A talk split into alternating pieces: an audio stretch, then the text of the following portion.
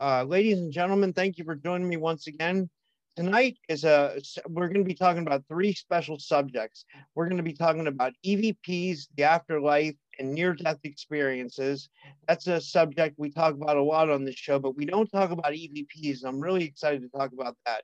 We're also going to be talking about alien implants and alien abductions, especially alien implants. Um, and we're also going to be talking about the last subject will be haunted Las Vegas, which is really interesting. And the person I have with me is named Tracie Austin. She is the host of the award winning TV show Let's Talk Paranormal, and she's the author of three books in these subjects.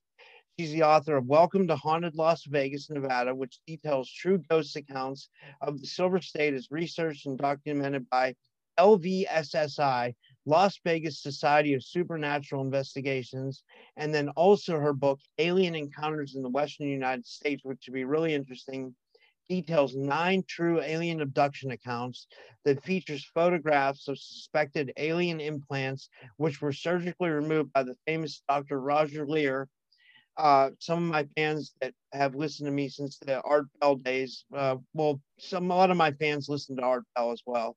They'll remember Dr. Leir from Art Bell. Tracy worked one on one with Art Bell. I mean, with Dr. Leir. I'm sorry, not with Art Bell. And and as well as it, there's wonderful artwork in the book depicting various alien beings that have been encountered.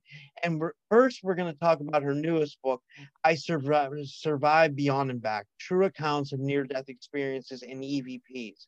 And I guess I want to say, Tracie, thank you for coming on. How are you?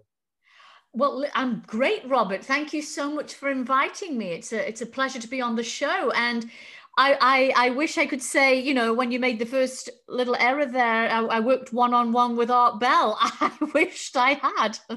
Mm, he was he was one of my inspirations for starting this show. Um, you know, but you did work with Roger Leir, which is pretty impressive. Like, um, I, but I want to get into your first book first. Um, the your newest book. I'm sorry, I survived beyond the back: true accounts of near death experiences. Um, yeah, there it is. Um, wh- when I started my podcast, one of the reasons why I started was because I wanted to find out if consciousness survived the physical body death. And I was wondering, did is that kind of what your motivations were for writing this book? Yes and no. Um, what really prompted me, Robert, was the fact that back in November of 2017, I actually lost my dad. And um, my dad lived in England. My, my mum and dad live in England. My family live in England. Uh, but my, my dad became ill um, with, with kidney issues. And my dad had never had a surgery in his life. None of my family members, including me, touch wood, knock on wood, have never had surgeries. And so when my dad became ill, it's something that I thought, you know what, my dad will beat this. You know, he'll he'll beat it. He'll get over it. He he'll be fine. He's 83, okay, but he's never had a surgery in his life, and he'll just kick it and he'll be fine. Well, he didn't, and I managed to get to England the week before he passed. And I have to tell you that, that my dad was the biggest skeptic, one of the biggest skeptic. Both of my parents are big, big skeptics. And it's as if, you know, well, when you die, you die. And that's it, lights out, so to speak. So I always used to say when I talk with them on Skype, uh, look, I know you don't want to talk about this, but if whoever passes first, will you please try and find a way of communicating with me? Because I know there's an afterlife. I, I've always known it, always believed it. But you, as a parent, I'd, I'd love for you to really, really communicate with me and let me know that, yeah, you're absolutely spot on. We, we do survive. Consciousness does survive. And you'll communicate with me from the other side. Well, when I asked that question, because I have two very skeptical parents, my dad would kind of listen and he'd roll his eyes and he'd look away and he'd say, okay, Tracie, you know, just kind of appeasing me kind of thing. Okay, I'll let you know. Um, not really thinking that he'd, he'd ever have any intention of, of communicating. because he was a skeptic. So when I lost my dad, I started within five months of my dad crossing over, I started to get ADCs, after death communication. And um, I honestly have to tell you, it's it's if it continues to April of this year, 2021, it would have been three straight years in a row that my dad has communicated with me because it all started in April of 2018. And I write about my dad and the communication between my dad at the back of my book in chapter 14. Uh, and I call it Surviving Beyond because obviously my dad didn't survive beyond and back. He didn't have a near death experience, he, he had the full transition. So, but I wanted to talk to people about it. I wanted to let people know that, hey, you know, yes, I'm having communication with my father, and consciousness does indeed survive. So, yeah, it was it was partly interested to know what happens with these near death experiences and what they talk about, and also the fact that my dad's transition spurred me on to write this book. Well, what I think is very interesting is the, the fact that you you you do the EVPs. Like I said, I feel like the EVPs are a lost art form.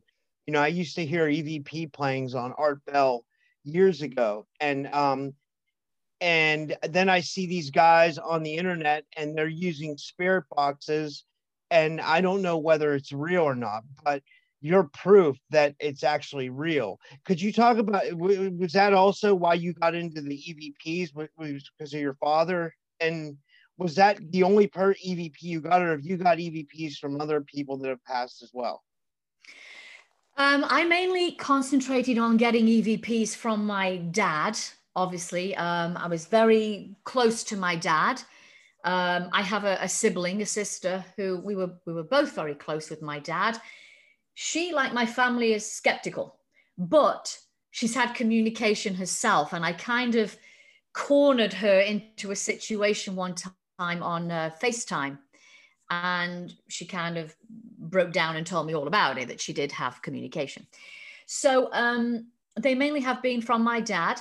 I, I'm open to receiving EVPs from any of my loved ones or friends that have passed, but it was mainly my dad. Yeah. Um, but yeah, and talking about spirit boxes, and again, I briefly write about it in the book I Survived Beyond and Back. I have a friend in Arizona, Tony Rathman. Uh, Tony and Shuri Rathman are paranormal, they're man and wife team. Uh, phenomenal, phenomenal paranormal investigators. They live in Arizona. And Tony created a device called the Evox. And so uh, they were actually guests on my radio show back in, oh my gosh, when was it? I think it was either 2018, 2019. I can't remember which it was now. I think it was 2019. And so that's how I first got to know the Rathmans by having them on my radio show with KGRA, Let's Talk Paranormal. And he built this box, and I could hear what this box could do. And I was I was dumbfounded, Robert. I thought, uh, oh my God. I mean, I know that people have spirit boxes and but this was just incredible because what I could hear, literally what I could hear, when he switches that thing on, you can hear spirits flocking to the box because they all want to communicate with Tony. And you can hear them saying to Tony, Hi, Tony. Hello, Tony. Wow. It's incredible. And I'm like, shut the front door. You know, I, I couldn't believe what I was hearing. So that's why I had them on the radio show. And then, of course, when I lost my dad, and I'd lost my dad in 2017, way before I met the Rathmans, but I thought, I just wonder, I just wonder if Tony would help me with this because I'd love to hear from my dad and to know that my dad's okay. So I reached out to Tony and I said, uh, would you be so kind, Tony? Because I know your box is so awesome. I'd love to communicate with my dad. I'd love to know if, if he's okay and he made it to the other side. And yeah, you know, consciousness really does survive. So he did a series of tests for me. And the first test that we did, um, and he sent me the audio file of it. And he's just switching it on. You can hear the spirits flock to the box, and they're all saying hello, hi, Tony, you know, whatever. And he says, Look, uh, hello, all of you. Thank you for, for wanting to say hi, but can you please step aside because I'm looking for a specific gentleman of the name Dan Austin. And Dan, if, if you can hear me and if you are able to communicate through this device, I'm a very dear friend of your daughter's, and uh, she would love to know that you're okay and to hear a message if you have one. And then he follows it by, Are you with me, Dan? I specifically heard my dad say one word, yes. And I knew it was my dad. I could tell by the tone of my dad's voice. So already I was kind of blown away. So over the coming weeks, Tony said to me, I'll do another test. He, my dad was a very quiet man. He was a very quiet man in his human life. And so, as here on earth, you know, so below, as above you're the same. Your personality is the same. So my dad, being a quiet man, was not really much of a conversationalist. So to even get yes was a big surprise to me. So I thought, you know what I'll do? I will email Tony a photograph of me and my dad, just so we can see what my dad looks like, because he's never met my dad, doesn't know, doesn't know my dad. So what I actually sent, and I can show your your listeners, that is the photograph I actually sent to Tony. And it's when my dad and my mom, my mom's taking this photograph. Uh, they came to celebrate my birthday in 2011. So emailed it to Tony. Little did I know Tony was going to use it as part of a test. So he held up this photograph to the Evox machine and he said, uh, I'm looking for a specific gentleman of the name Dan Austin. Dan, if you're with me, I'm a very dear friend of your daughter's. I know we got to speak briefly last time, but I'm holding a photograph here in my hand. And I hope you can see this photograph and I hope you you know who's in it. I hope you can see who's in it. You should do because one of the people in here you recognize is you. Who's the other person? And you hear a brief pause, and then you hear my dad say very distinctly, That's me daughter. Hmm. So when I heard that, Robert, I was just, I got a whole flurry of different emotions. You name it, all across the gamut, all these flurry of emotions. It's like, wow, I just heard my dad for the first time since he passed in 2017. So it was emotional, it was overjoyed, it was, oh my God, it's real. Oh my God, it's real. Consciousness survives. So there's a whole flurry of, of emotions that went through my head.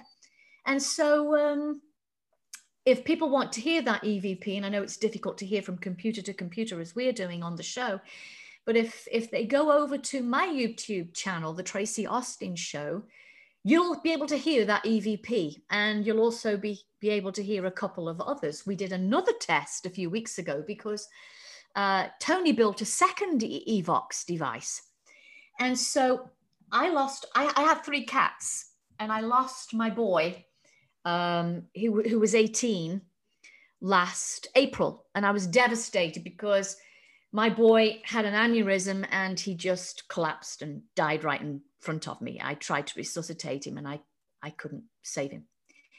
So I was devastated. He just turned 18 a month before he and his sister, uh, and his sister's about to turn 19 next month, as he would had he be alive. So uh, we did a little test, and, and you'll see this. Your viewers and your listeners can see this on the same show um, with, with Tony Rathman uh, I Survived Beyond and Back on my YouTube channel. So I held up this photograph and, and he's asking spirits, uh, you know, who's who? Well, we tried to reach my dad again, but I don't know if my dad was there or not. It, it wasn't as clear as when he said, That's my daughter. But we held this, I held this up, and uh, Tony asked them, She's holding the photograph. What's in the photograph? Well, you can hear somebody say cat. Wow. So I was kind of blown away when I heard that. And I said, Well, okay, what's his name? And this isn't a normal name of a cat, Robert. So it's kind of broken up when you hear it and it's electronified again, but your viewers and your listeners will be able to hear it. And you hear someone say, Barnaby. His name was Barnaby. Wow. And you can hear it. It's like Barnaby. It's kind of electronic, but you hear it. So blown away. I mean, I, I, don't know. I, I don't need any more proof. Yeah, I want to hear more EVPs, but it, it, it's proof to me. Yeah, that that that that's wow. That's I had a guy on from the Monroe Institute, and he talked about studies that they did on near death experience and um it, it, and and all that stuff. And I, I I always leave with doubts, but every time I have someone like you on my podcast, it just reassures me to the fact that consciousness does survive. Now, let me ask you this: um, Were there any? I saw you interviewed a couple people on your your uh, page. I I didn't get a chance to watch a lot of it because it was pretty long. But were there any near death experiences that really stuck out to you that um, you could say were pretty interesting? Um, yeah, I have to say, actually, Robert, every single one of them was interesting. And I used every single one of them for the book of the people I interviewed because, simply because every single one was different. I'd had a gentleman named Tommy, who's in the first chapter, who had a motorcycle accident. He and his wife died. However, he decided to come back. His wife remained on the other side. Wow. He came back to tell the story. Uh, I have another lady in there uh, named Yvonne, who's a French lady who moved from France to the US a number of years ago to, to start a new life and was taking medication for heart arrhythmia. And the medication was too strong. And within about a three week period, she ended up having two near death experiences and was escorted by two huge uh, angels who appeared in her bedroom and said, It's time to go. Wow. And so she had a near death experience. That was twice within three weeks. And it was all due to health issues with her and, and the strong medication for her heart arrhythmia. Um, I have another person in there um, in the book named Deborah. Deborah was four years old when she had a near death experience, having some, something real simple, having her tonsils removed, and went over to the other side. Wow. So ev- everyone is different. Um, Can I ask you else, this? Another uh, lady named Amy had a had an experience going to a Chinese restaurant with her boyfriend and was allergic to the um, uh, the the glut the, the glutamine uh, sodium whatever it is inside the uh, inside monosodium the glutamate. That's right, inside the uh, Chinese food, and she felt sick. She felt ill. She ends up passing out, but finds herself on the other side. Um, there's, there's so many. Uh, another gentleman named Moshe who had a car accident. Another guy named Terry simply grocery shopping and putting apples into a bag and has a cardiac arrest.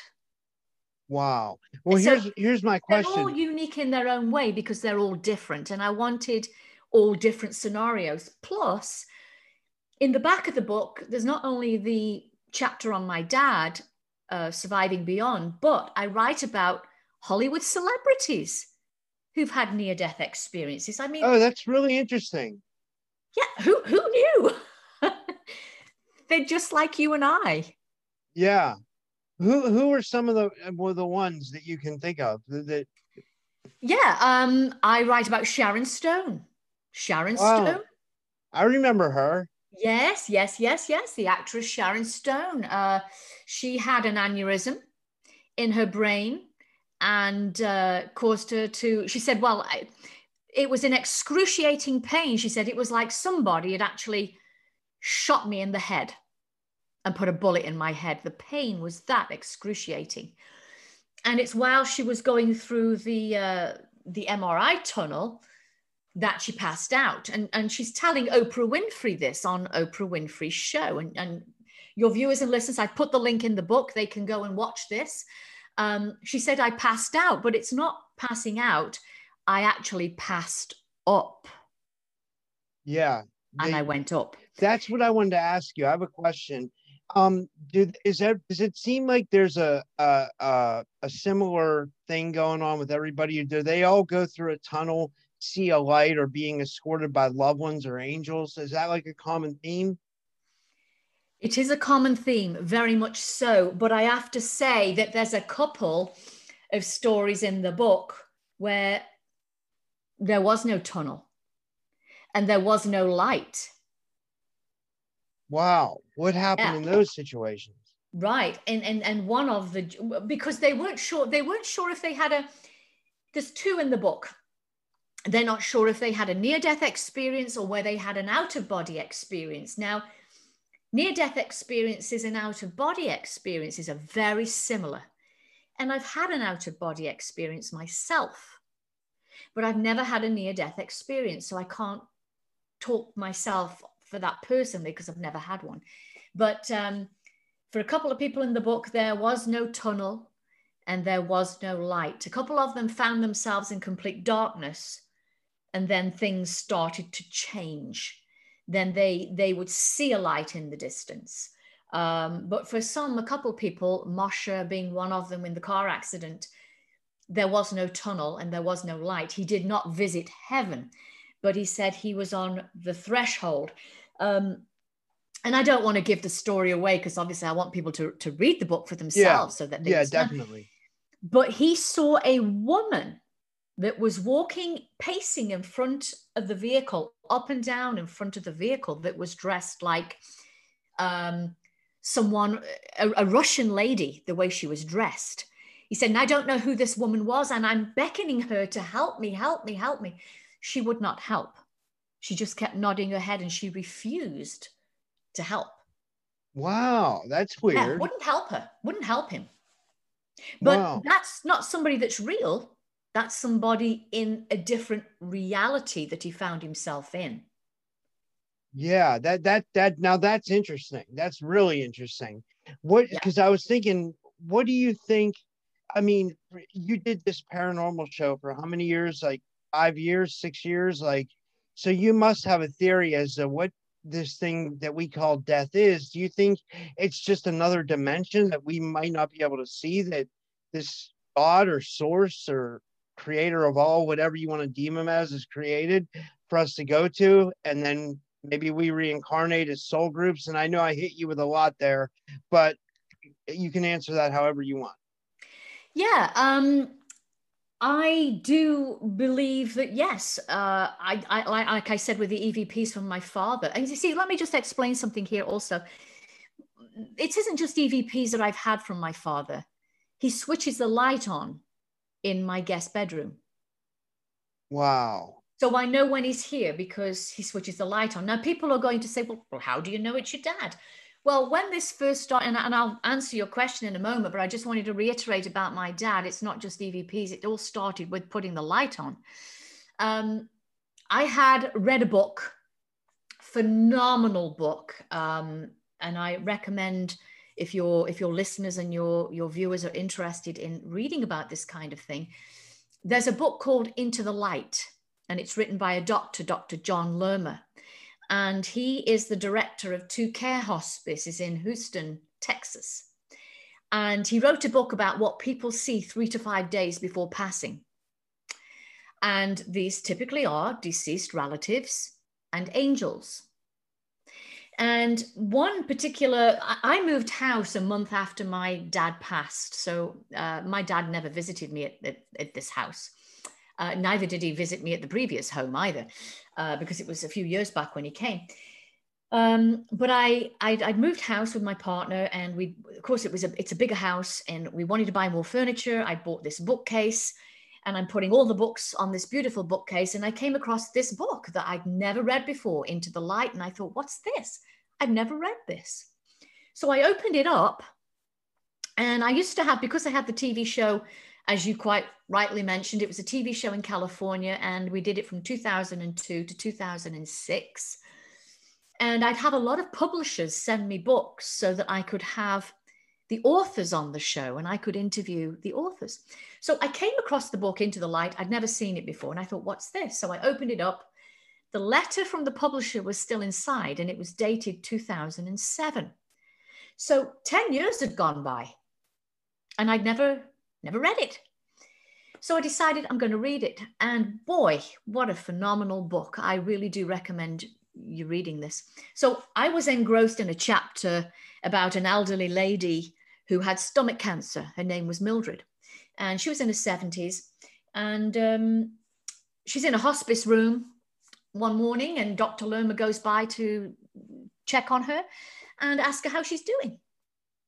And she says, Well, I'm doing fine, Dr. Lerma, but I have a question to ask you. Why am I seeing deceased loved ones in my hospice room? And he said in the book, well, I didn't want to speed up the process of her death.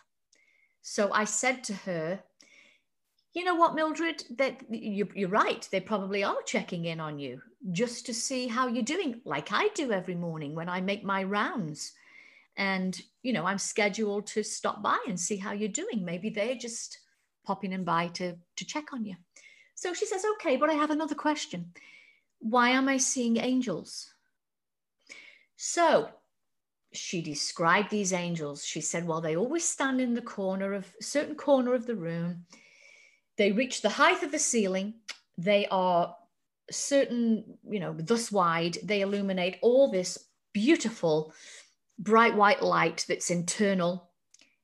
And it's and, and then it, it it's internal, but then it flows externally, a little bit like a light bulb.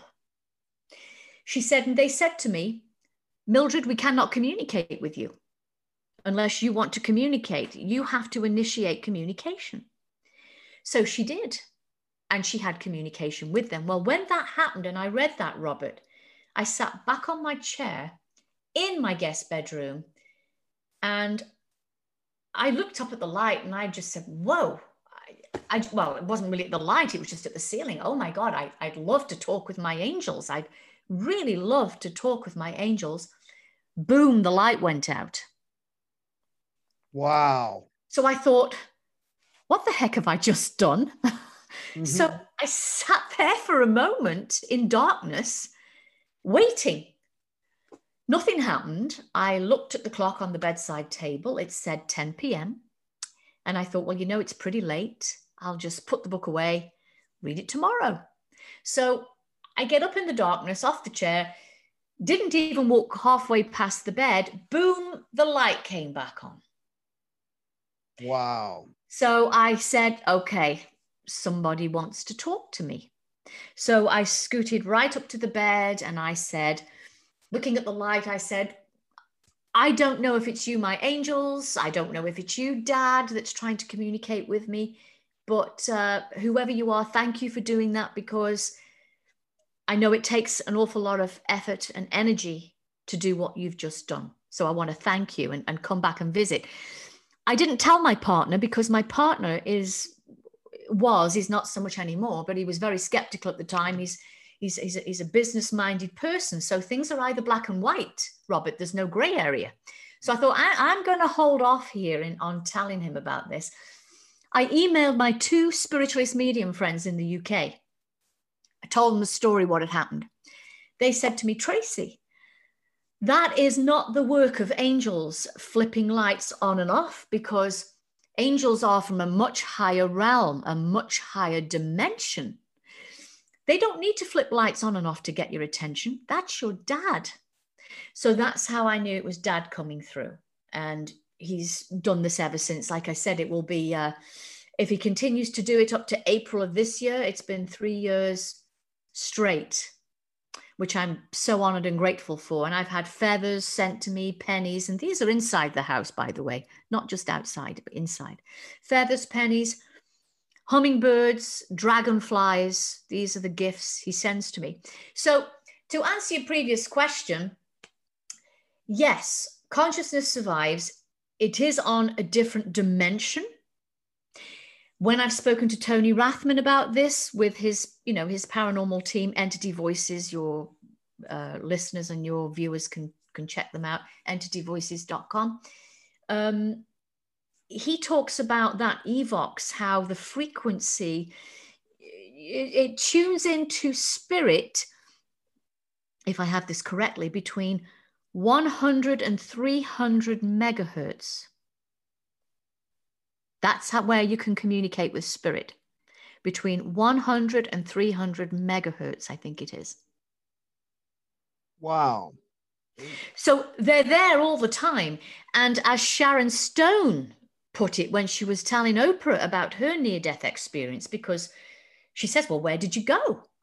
She says, Well, Oprah, it's very difficult to explain because it's not far away. And she used both of her hands and she said, I was right there. And she placed it by the side of her body. She said, I was right there. Now, I write a little bit about the spiritualist medium, John Edward, in the beginning of my book, because I met John two years ago. But I talk about how, again, John was invited on the Oprah show. And Oprah said to John, Well, where is this other side where you go when, when you pass? You know, when, when deceased people pass over, where do they go? He said, Well, my spirit guides are giving an analogy of it like the internet. The internet, you need a conduit. We all know about the internet. We all use the internet. We all know what it's about. We just can't go there with the physical body. But we need a conduit, and that conduit for the internet is the computer. He said, Well, the spirit world, you know, is, is a bit like the internet. It's out there. It's out there. Can't go with the physical body, just like you can't to the internet. Yeah. Um, but you need a conduit, and the conduit is the spiritualist medium. And I thought, wow, what a great analogy that is. To that really is kind of like the internet. That wow, that really is. That's amazing. Yeah. So um it, it it really does put things into perspective and it gives you some idea. I, I mean, I, I'm I'm convinced of it now. Like I said, I mean, between now talking to you and talking to an instructor from the Monroe Institute, and I've talked to another guy who has a psychic medium on his show every week. I can't remember his name right now, but he he he's called uh, hacking the afterlife. It's called, and he does a show every week where he connects with uh, so-called. He says he's connecting with famous people through this medium, um, and uh, I, oh, if I could remember his name, um, he's written books called oh Richard Martini, his name is, and he's it's called um, Flipping the Afterlife. His name of his books are. He's a really nice guy, and he uh, he's done amazing work on the afterlife as well. But um, I I don't want to take up all, all your time. I'll I'll switch transition to your next book. Um, I wanted to transition to your book on alien encounters and implants. Um, I believe the name of the book was uh, uh, Alien Encounters in the Western United States: Nine True and Alien Abduction Accounts. Um, so what? Uh, what prompted you for your to wanting to write this book, and then how did you in- inevitably end up working with Dr. Leir? Well, uh, let's see. I have been interested in this subject for a very long time. I've been researching UFOs and extraterrestrials for some 30 plus years. I, I had my very first UFO sighting in 1987 in the middle of London. Wow. Yeah. Um, and I trained as a musician. My background is a classical musician. I was trained to be that. But I had a broad daylight sighting with uh, my best friend at the time, which changed everything. It, it, they, I, I always say this, Robert. I didn't find it; it found me, and it's been that way ever since uh, since 1987. So that book, Alien Encounters in the Western United States, I actually wrote that in 2012, and the book prior to that, Welcome to Haunted Las Vegas, Nevada, uh, I had Schiffer, my publisher, Schiffer, reach out to me in order to write both of those books and to write something about aliens in the Western United States because I live in Las Vegas, the West, you know, uh, part of the States. So I decided to concentrate on cases that were true abduction cases, nine of them, and some of which you'll read about in the book actually had alien implants. And uh, quite rightly so, you mentioned Dr. Roger Leir was a very, very dear friend of mine. I first met him in England in 1999. It's quite some time back, and it was at a UFO conference, and we became great friends ever since. And uh, he actually invited me to be part of, um, to sit in and watch the removal of one of these implants back in, I think it was 2000 and, it was either 2003 or 2004. And it was uh, an airline stewardess who'd had one of these objects in the, the forearm of, of her right arm. So I was so honored and privileged he let me do that. But I also got Roger to write a, a section in the book there about the alien implants because I wanted to find out what his thoughts were, you know. And he said to me that initially he was a skeptic. And he said, you know, I've removed everything from the human body. Uh, I've removed glass, paper, hair, metal, plastic, you name it, I've removed it. He said, So when I was presented with two abductees from two different parts of the United States with two different researchers, he said, I, I, said to myself, you know, I've, I've removed everything I, from the human body. I know I'm just going to be removing the same kind of things from these two people. Well, as it turned out, no, he wasn't removing the same thing. However, the objects were the same. They were identical in these two different people from two different parts of the United States. They were metallic, they were delta shaped. You couldn't cut through them, you couldn't burn them, and highly magnetic. And uh, later on, come to find out with other implants he'd removed, they also had deep space radio waves in them. Now, how wow. the heck, how the heck do you get deep space radio waves in an implant that is that has no portal to the entry in the skin? So there's no puncture wound as to how it got in there. Plus, what was flabbergasting about this was that the whole implant is made of meteorite. Meteorite. Wow. Meteorite. I don't even know. I can't even explain where, where to even start guessing with that. I mean, that that's so amazing. Yes, like, it is. And you know, when he removes these things, and up until the time of his death, Robert, uh, which I believe was March 14th of 2014, um, he had removed 17 implants. And uh, it's strange because he, he said to me that the majority that came from the left hand side of the body were all metallic. And the one that I was allowed to be present for was from the right hand side of the body. It wasn't metallic, it was uh, biological in nature. Wow. And he says, you know, I've sent these uh, these uh, implants off to different laboratories, about five or six laboratories, some are in the country, some are out of the country. He said, and they all come back with no known earthly isotopes in them. No known earthly isotopes in them.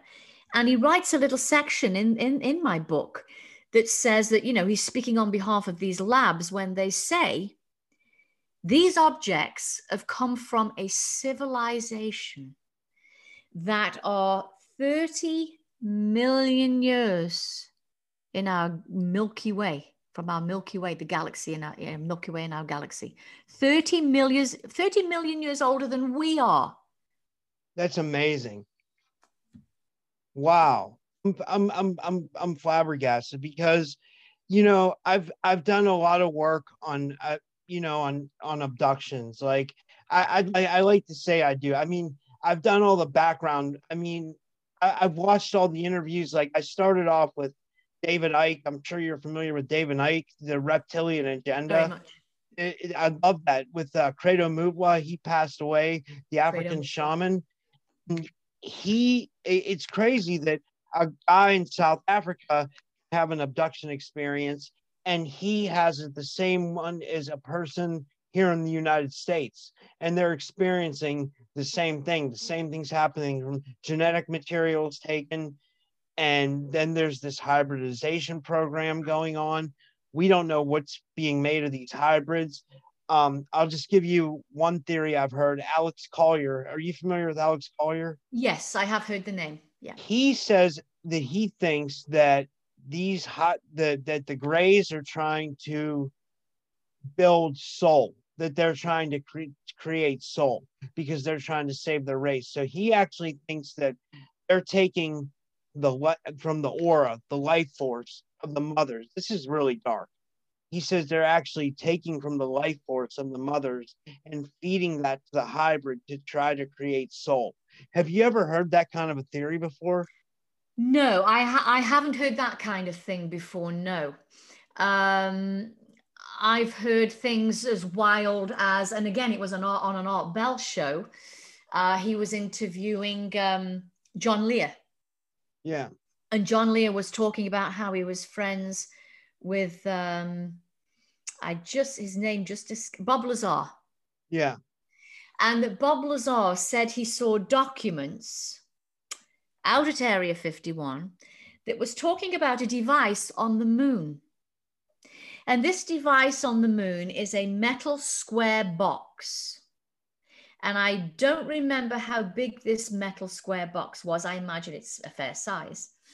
But he said that what this box is for is that when we die, that metal box captures our soul. and it's inside the box, and they get reincarnated. And he was talking about, um, I mean, I don't, I don't know the truth of it. I don't know the truth of it. Um, but I have to talk about it because that's what was said. And I, I just found it interesting. But I've never heard that before about feeding I, hybrids so that they. Yeah, I've so never heard that. But I can tell you this if you've been taken, your mother's been taken, yep. and your mother's mother's been taken. Because what they're doing is they're following a family lineage. And they're interested in a certain characteristic within your DNA. And if you don't have that characteristic, and by the way, we don't know, we don't know what it is. We don't know what it is that they're looking for. But if you don't have it, they're not interested in you. One thing I've But they heard... seem to focus on people who have the blood type. We've come to find out a lot of researchers. They come to uh, abduct a lot of people who are Rh negative what? because it's a uni- uh, universal blood type the rhesus negative. Yeah. So in my book, Alien Encounters, I, you know, again, a, a, number of them were rhesus negative. Some were O positive or O negative or A or B. So, yes, those people that have those blood types are still having interaction with with these beings, whoever they are. Uh, but we find that the Rh negative is a more of an important, it's more primary to them because it's a universal blood type. And mm. by the way, those implants, Dr. Leir thought originally that they were tracking devices. He said, but no, I've come to understand over time these beings can track you anywhere on the planet. So they're not tracking devices. What they're doing is they're monitoring your DNA. They're monitoring what's going on inside your body. Why would they do that? I mean, I'm just I'm interested. This is so interesting to me. I mean, do we can we speculate? Well, we can speculate. We don't know if it's the the truth of it, but this is probably partly why they are creating a hybrid race to begin with.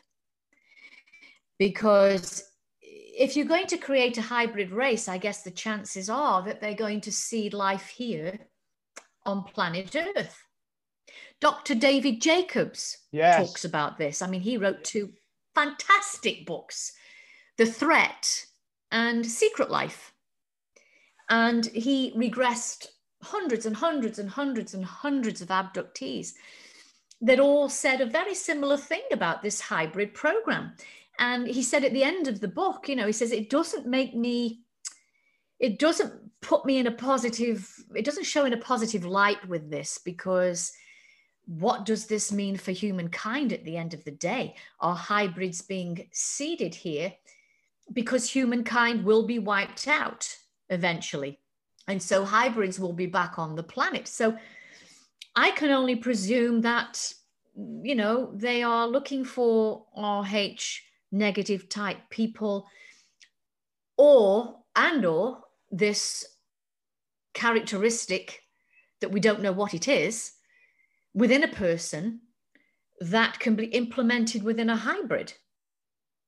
And a lot of the time, you'll find that uh, it could be that the characteristic is something to do with people who are artistically creative musicians, artists, painters, actors, actresses, th- those type of people that have a creative mind. I have uh, maybe scientists. They, I, I saw a link on Coast to Coast one time, and I just kind of put this together uh, the link on Coast to Coast on YouTube said, Why are so many Native American and Irish getting abducted? And it was Derrel Sims who was talking about it. And, you know, I'm sure you've heard of Derrel Sims. Derrel Sims said that a lot from his research, a lot of Native Americans and Irish were getting abducted. Well, if you look into the Native American folklore, they say they came from the star beings. So maybe they have the closest DNA to what they want does that make any sense? Right. Yes, it does make sense. And in fact, I do know Derrel Sims. I actually invited Derrel Sims on my show. Uh, we, we, we just did a replay of it this past Sunday. Um, and again, your listeners, if they wanted to hear that show, if they go to kgradb.com, they can hear all the shows that we've done in the archives, and Derrel Sims is, is one of them so yeah it's very evident robert really that they're, they're wanting to seed life their life here among us here on the planet and i think they are already already here among us. I do believe that. Um whereabouts they are i don't know but you know i remember major bob dean he's passed away now. He passed away about a year or two ago. And uh, i was at a conference with major Bob Dean, and he said, you know, back in the 19 was it the 1950s or the 1960s? I can't remember which it was. I think it was in the 1960s. He got to see a top secret document in a room at Shape headquarters, which is where he he worked for Shape headquarters. And he said, they put me in a room, they wouldn't give me a pen or a piece of paper. So anything I saw in this document, I had to memorize. He said, well, I read about 52 alien races coming to visit Earth back then. He said, and one of them looked like we do. You could put a shirt and tie on them, you could sit them on a bus, put them in a taxi cab, have them walking down the street. You would never ever know the difference. He said, in fact, they were walking around in the corridors of the Pentagon and they were freaking the generals out because it wasn't until they passed them in the corridor and gone to wherever room uh, that the generals were told, by the way, the person you just passed there walking down the hallway is not from here. And they're, they're freaking out about it because they look so human. Well, I did a show on Valiant Thor. What are your thoughts on the Valiant Thor story? Uh, I think it was very real. I interviewed, uh, I got the wonderful opportunity of interviewing Dr. Frank Stranges many, many years ago when I did, wow. when I did my TV show in California. Yeah. Uh, we did a show on Stranger at the Pentagon, which is the book he wrote, and the Dead Sea Scrolls. Uh, but Stranger at the Pentagon, we had a good conversation about this, and we talked about Valthor. Uh, Valthor was a created being. He had no navel. He had no fingerprints. He said the finger. He said the ends of his fingers were like a, a peeled boiled egg. They were so soft and smooth, he had no fingerprints. Well, I'm also very good friends with Craig Campobasso, who's a casting yeah, I, director. I just in interviewed LA. him. Yeah, that's who I just that's what I was getting to. Yeah, well, he's I a just- very dear friend of mine. I've known him for 19 years. We're getting ready to do a show at the end of this month. That- And um, he asked me if I'd be part of his movie he put together, Stranger at the Pentagon. So in that movie is a clip of me interviewing Dr. Frank and asking him all about Valthor. And there's pictures of Valthor in Stranger at the Pentagon. There's actual pictures. I I watched that. Uh, I watched the movie on Amazon Prime. Like I I I I I I didn't know you then, so I would have to go back again and see it. But I thought that was so interesting because I had a really good conversation, just like how me and you were having a really good conversation. This is turning out to be a really good podcast. I had a really good one with Craig as well, and he has some really good theories as to what this whole extraterrestrial you know, he wrote that book, The Extraterrestrial Species Almanac. I'm sure you'll talk to him about. And um, it's just, it's very weird. The- the- These ETs. So, what do you think about the Anunnaki? Like, do you have any theory about that? Do you think they really, really came here and they genetically modified us and stuff like that? Uh, I do. I mean, yeah. I mean, you you have to keep it open about these kind of things. I um, Zecharia Sitchin was one of the scholars that talked about Anunnaki. You know, he wrote The Twelfth Planet as well as numerous other books. And this is somebody who's, you know, 34, 30 to 40 years of, of research. I mean, he can read, he's deceased now, but he could read a stone clay tablet, Sumerian tablet, like you and I would read the, the morning paper. Yeah. You know, he was so phenomenal uh, at, at what he what he did, and he talked about the Anunnaki are apparently our gods that created us. They genetically took a, a Homo sapien. They took a Homo sapien, and they changed its DNA. They altered its DNA because they came from their world uh, on a planet called Nibiru. And every 3,600 years, on an elliptical cycle, it comes back into our orbit. And the speculation when that is going to be, but nobody's really talked too much about it. Uh, so we don't know the date, but apparently they were due to come back on this elliptical cycle.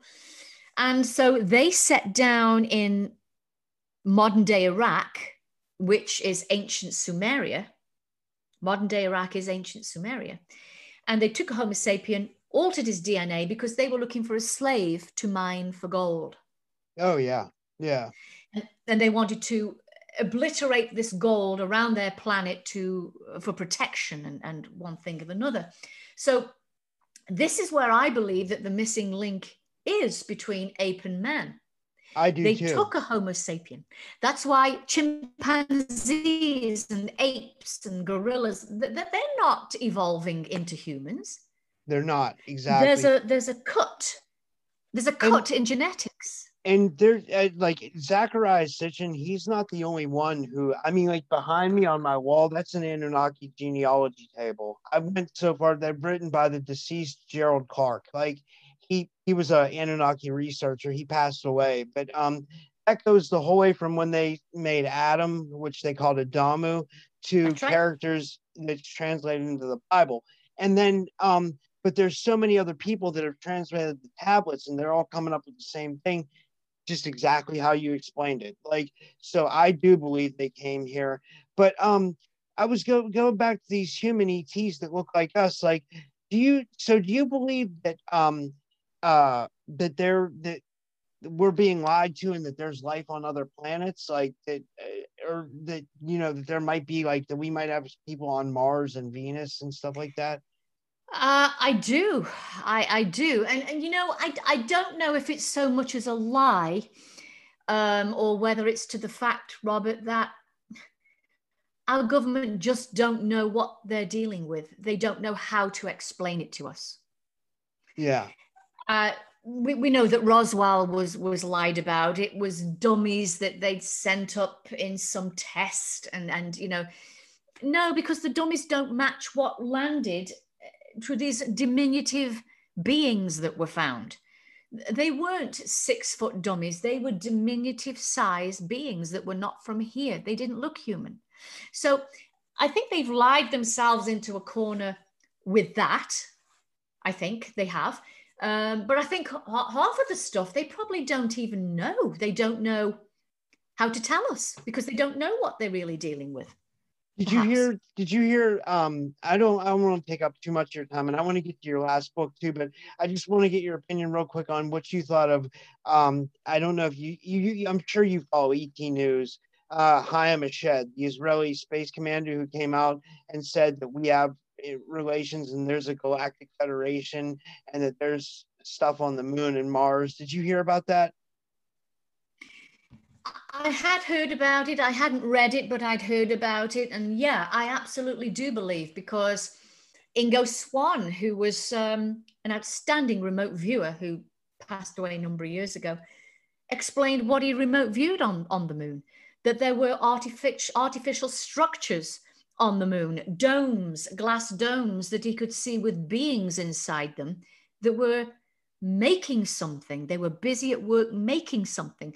Bridges, things that were like bridges, they just went halfway over and then they didn't they didn't go anywhere. They just stopped in, in, in midair. The bridge just, would just stop. You've only got to look at Mars. The face on Mars. Who put that there? You can't see today the photographs I saw a number of decades ago because they've been taken down.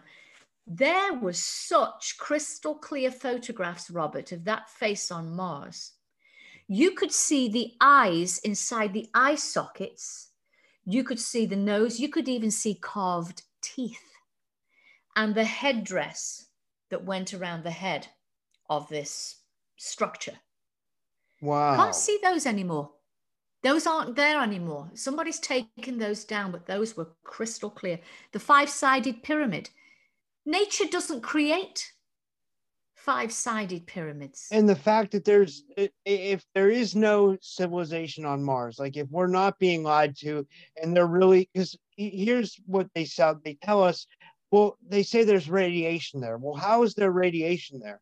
Radi- I don't think radiation naturally comes there. I, I think there might have been I mean, there's talk that the Anunnaki could have been there before and they could have had a war and there could have been a nuclear weapon that went off at some point if there's no civilization there now. But there's talk now of a secret space program being there and that there's civilizations on Mars. And I don't know what to believe. I just know what, what's put out there, you know? Yeah, nobody really knows what to believe because I don't think anybody's ever going to really own up to what they know. But I if, if there is life on Mars, I don't think it's on the surface, but I think it's below the surface. I think. Oh wow, that's interesting. I never thought of that. Underneath the surface, there is a book called um, ah, I just can't think. Alternate Three. I think it's called Alternate Three, and it's a very old book. It talks about the fact we've already been to Mars. We've already been to Mars. There's things that were seen burrowing underneath the surface. Um, and if, if you can get hold of it, it's it's a good book uh, to read. But the Anunnaki, just to get back to those for a moment, apparently they created us in their image. It's just that their eyes are further apart than ours, and their nose is more beak like. This is apparently when man landed on the moon. This is why they used an eagle to represent the fact that Anunnaki had already created and landed or already landed on the moon and made their their footprints there, if you like. Yeah. They are more like birdmen. They're like birdmen. Oh wow. Yeah. Uh, that's so they made us in their image apparently. Their eyes are further apart, noses big like. I've never heard that. It's so interesting. You learn something new every day. There's so much to learn in this in this um and really something else I wanted to go over with you. You said Bob Dean died. How about William Tompkins almost al- also died. Art Bell passed away. You know, we're losing so many of the people that were pioneers in this field. Art Bell just with the radio, you know, but still that was a big deal because nobody else was doing it back then. Now everybody has a podcast, but but he was a pioneer. But William Tompkins and Bob Dean, those two guys can never be replaced, like with the information they came out with, you know, Right, and we're losing those people. Yeah, I mean, it's the same for Dr. Roger Leir. I mean, I don't know any other doctors who were secretly secretly doing this yeah, because nobody else has come out in the open. Yes, I mean, Derrel Sims, ex-police, military police officer, CIA operative, um, and he's a he's a, a, a really phenomenal researcher at what he does, and I really enjoyed talking to him, and I'll probably have him back on the show for sure. Um, but I don't know of any other doctors that are doing what Dr. Roger Leir did. Roger was a pioneer in, Yeah. in what he did. And who knows how many implants he would have taken out of people today had he still been alive. It's just like I feel like we're I, I don't want to lose this culture. I, I feel like there needs to be people that need to take it on. There's people like me and you that through our shows we can continue to promote it and stuff like that. But we're losing all the whistleblowers and the the Right. you know it's it's uh And, you know, Art Bell, I mean, what can I say? I mean, God, I that man was just he's like the Larry King for radio. yeah he was. I I still listen to his old shows. You know like he they all his old shows are available. Love him. Yeah, yeah. Um, Yeah. so your last book, the, the last book I wanted to talk to you about, Haunted Vegas. Um, what what made you write that? And uh, can you tell us anything really interesting about that? Because I love hearing about. I I mean, did anything have to do with? I know this is going to sound corny, but did anything have to do with the mob in Vegas, haunted stuff? No. Mm, no, I wanted to stay away from that. Um, actually, that that book, Welcome to Haunted Las Vegas, was the very first book I'd wrote. Uh, that Schiffer asked me if I'd put that book together based on Haunted Las Vegas. So I know that haunted hotels have already been done. I, I didn't want to go there, so I went into residential hauntings, and I worked with a team called LVSSI that you mentioned in the introduction, uh, which is the Las Vegas Society of Supernatural Investigations, and they were a team of four people. Um, I, th- I think they disbanded now. They've gone to live in different parts of the country. Um, but I wrote about 18 chapters in that book of true uh, hauntings based on their research that they did as a team. And I thought it was important to, to let people know that yeah, you know, your house could be haunted. It, it just depends on the land because people also think that just, you know, well, I moved into a new house. How can a new house be haunted? Well, guess what? It can because it's all dependent on the land that your home is built on. And sometimes ghosts can follow you. They can Wow. follow you. So there's there's hauntings in that book that have happened in the the south, the southwest, the east, the north, the south, the north, you know, whatever, all across, all around the silver state of Las Vegas. So there are 18 uh, true cases. Plus, I think I talk about uh, a, a little bit about the ghost sighting that I had in '97 in London as well. That was haunted, uh, not haunted, uh, headless. So um, what happened with that? You don't mind me asking. um, really long story, but I'll try and make it short for you. Um, myself, my my best friend at the time, who was a, a guitarist, and two other friends of ours, one of which did hypnosis as a side interest. His name was Gary. He said, uh, and I, we, we all went to the Guildhall School of Music and Drama as musicians. So he said one night, um, I'd like to demonstrate some of my hypnosis tools so you can see how it how it works. So myself, my friend, my my buddy, my best friend, uh, went along. We sat in one of the the practice rooms, which was huge. Uh, there was no windows. uh, velvet curtains went from the ceiling right down to the floor because obviously it's for musicians and to drown the sound. There was a grand piano in there. There was a harpsichord. There was a wall of mirror for the opera singers so that they could watch themselves singing in the way they're breathing and etc. A row of chairs in front of it, a row of chairs here, like where, where I'm sitting, and then another row of chairs down the other opposite wall. So Gary and Howard were our two friends, and Gary moved to the middle of the room to hypnotize Howard. And as we, I mean, there's no windows, like I said, there was only a little little square hole in the door about this big where you could kind of peer through and see who was practicing so you didn't you know disturb anybody practicing. So we're watching what's going on. I'm here my best friend's here. And we're watching this unfold in the middle of the room and something caught my attention by the mirror. And you know when you do that you know when you do that double take and you look and you look again, I did that double take.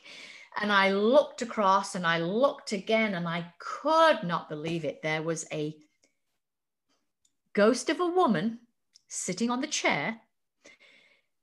She'd got her legs crossed and she had beautiful, beautiful legs, the, the, the kind that we women would die for. She got high heels, modern, modern day clothing. It wasn't like it was period. It wasn't modern day clothing, black high heels. She was wearing a black skirt, a white top, and a black belt around the waist. And she sat there with her hands cl- clasped like this around her knee as her legs were crossed, watching what was going on in the middle of the room. She had no head. Wow. So from the shoulders up, nothing, absolutely nothing. Wow. And there was no reflection of her in the mirror. No wow. reflection. So no head, no reflection. That's so pretty amazing. When I saw that, Robert, that's the first time ever I've ever seen a spirit, and I've not seen one since. Uh, my heart was pounding out of my chest, boom, boom, boom, boom, boom, boom, boom, boom, boom, and I wanted to tell my my my buddy next to me, uh, you know, oh my God, look, look, look. But I didn't want to disturb what was going on in the middle of the room. So round about, and it was a Friday night, and, and round about nine o'clock, the caretaker came to lock up the school. The school is huge. I mean, people can look up the Guildhall School of Music and Drama. It's right there at the Barbican. It's right next to the Barbican Centre. And it's a huge school. Uh, I'm, I'm, very proud to say I went to the same school as um, our British James Bond, Daniel Craig, went to. Oh, wow. Yeah, I, I left a year before he, he went there. So it's, it's a really well known school. So, anyway, the caretaker came to lock up. We heard him. So, we, he, our friend Gary brought Howard out of the hypnosis and we all, you know, got outside. And when we got outside, I turned to, I turned to all of them really, but my, my friend sitting next to me and I said to him, well, I said, did anybody see anything in there? And he looked at me and he said to me, a woman by the mirror. So he'd seen her too. Wow. So I didn't see it alone. Now, Gary and Howard never saw anything because Howard was under hypnosis and Gary was too focused on what he was doing, hypnotizing him. But myself and my buddy, we got to see her. Yeah. So I never did any investigation on it, looking up, you know, what period she was from and what had happened because you really couldn't because there was no you know she wasn't in a periodic uh, costume. It was it was modern day. So it had me thinking was it a student? Was it a professor that maybe had a car accident and the head was severed? And that's why we were seeing no head. Wow that's it's it's amazing. Well um do you want to give out your website and your youtube page so my subscribers can come subscribe to your page and and and and buy your books and everything any info you want to give out before we wrap up yeah, absolutely. My website is the tracieaustinShow.com. Now, just be advised, it hasn't been updated for quite some time, uh, but it is the tracieaustinShow.com. You can follow me on all social media links uh, Instagram, uh, Instagram, Facebook, Twitter, um, and the the books, the three books that I have. You can all find on Amazon. The the recent one, I survived beyond and back. I just recently took this down. I'm, I'm republishing it, so I'm making some publication changes. That should be up within the next week or so. That will be book on uh, back on Amazon. But you can you can find them all on Amazon. That's great. Well, thank you for doing this. Was a really interesting podcast. I think it's going to do you. really well. With that, thank you. Have a good night. Thank you very much, Robert. Totally enjoyed it. Thank you. Awesome. Thanks. Thanks. Bye bye.